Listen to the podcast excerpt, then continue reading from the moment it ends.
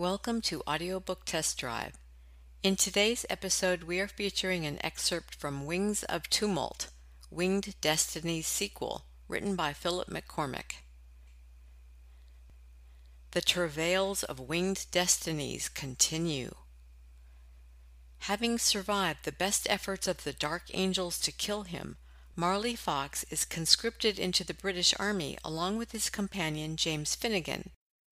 The two are sent to South Africa to fight in the war against the Boers, the brutality of which swallows them up as they are thrown into battle after battle. In the midst of the war, the Dark Angels send supernatural forces against them, and old enemies from England suddenly appear and do their best to finish off the pair. As enemies old and new close in on them, their survival is very much in doubt. Only their courage and fighting skills against seemingly insurmountable odds keeps the two comrades going. Will they manage to stay alive as the attacks on them increase in intensity? And now for your listening pleasure, an excerpt from Wings of Tumult. Chapter 1 The ship rolled and pitched as it approached the docks at Durban. Marley and James leaned on the rail of the schooner and watched as their vessel approached land. The voyage from Ireland to Africa was nearing an end.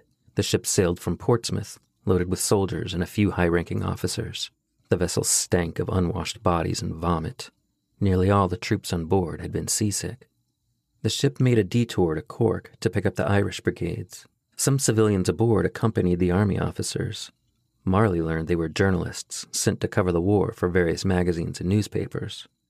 Well, Marley, it's been an eventful journey from Leicester to Ireland to Africa, James remarked. Crooked policemen and angels taking vengeance almost finished us off. Perhaps being a soldier fighting in a war in a foreign land might make a pleasant change. Humph, surely to God it can't be any worse.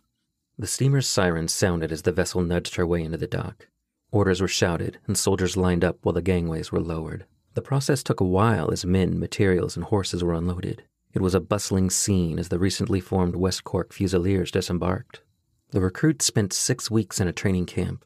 They learned to drill, fire a rifle, and become a fighting unit. Now these raw troops were in Africa to fight a war in a country about which most of them knew little or nothing. After several hours of seeming chaos, the troops were marched out into the streets of Durban, loaded down with packs and weaponry, and weary from the ordeal of the voyage, the soldiers tramped through the dusty, stifling heat to the railway depot. From there, they were to be transported to the battle zones by train. More confusion reigned at the train depot as the troops and supplies were loaded.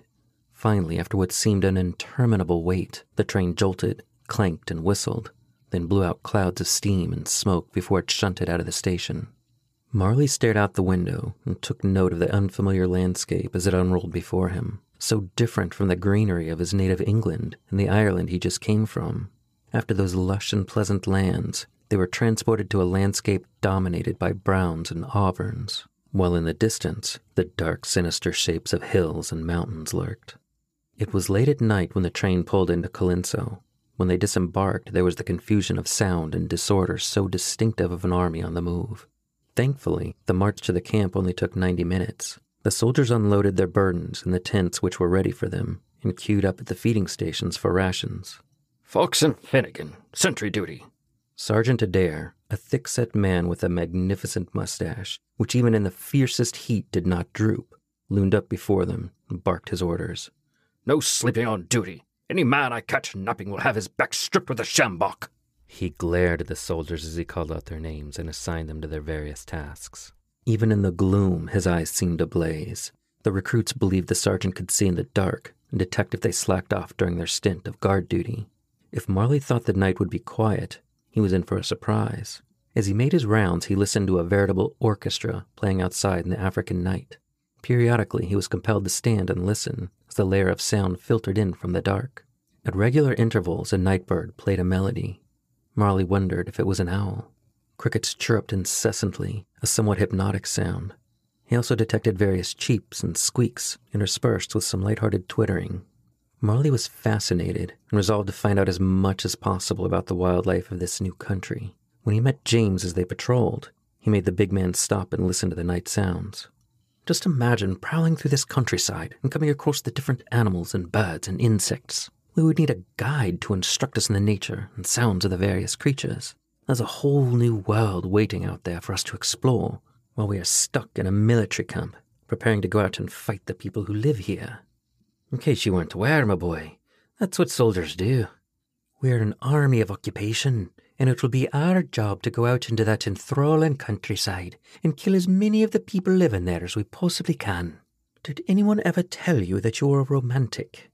Where's your soul, man? Listen and be transported to the world of nature.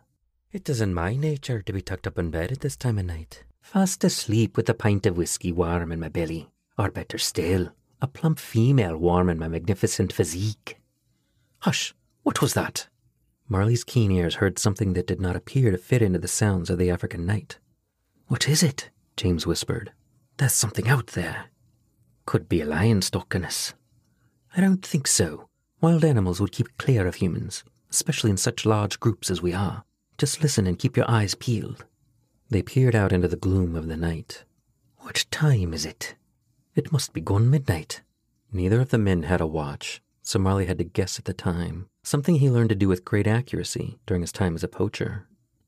Marley Fox, the call was hissed from somewhere out in the darkness. What? Marley started.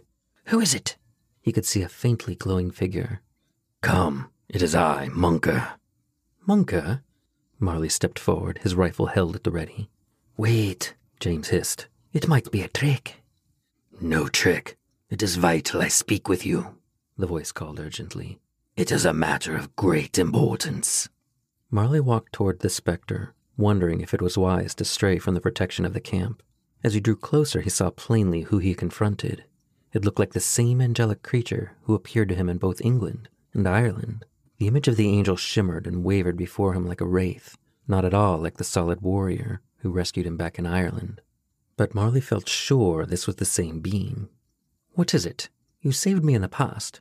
Have you come to protect me again? It is not you this time who is in danger. It is another. At some stage in this campaign, you will become separated from your unit. There is purpose in this, for you will be in a position to guide someone to safety. He is very important, and his loss would be a great tragedy to your nation, and in fact, to the world. In the distant future, he will play an important part in vanquishing the evil forces that work to wreak such havoc upon Earth. How will I know him? He is a journalist, sent out by his paper to report on the war. He sailed in the same ship that brought you and your companion to this land. He is destined for great deeds. That is your purpose in being here in this war, and that is why such efforts were made to destroy you. Maybe it is your knowledge of woodcraft that is important, I do not know, but without your help, it is possible he might perish in the violence of this country. Marley stood in silence and pondered the strangeness of this task that brought him all the way from his home to deliver a man of such great importance to the future safety of his country. Understand this. You must not fail. He must be protected at all costs. What is his name? Before the angel could answer, there was a shout behind Marley. He swung around, rifle at the ready. What's going on there? Sergeant Adair bellowed. Fox, what are you doing out here? Marley turned back to the apparition, but his visitor vanished, and he was left staring out into the African night. Coming, sir. Marley strode back to his sergeant. I thought I saw something. Did you discover anything? It was nothing, sir. I must have imagined it. Well, at least you're not sleeping on duty. Maybe we might make a soldier of you yet. Stay alert. The sergeant strode into the darkness, and James moved up beside Marley. What was going on out there? It was that angel fellow as came to see me. I have to rescue someone. Somebody important. He's a journalist. Why couldn't he do the job himself? Surely an angel should be more capable of looking after someone at risk than you. I don't know why I'm needed. Anyway, if we see any journalists wandering about lost, we have to keep them safe.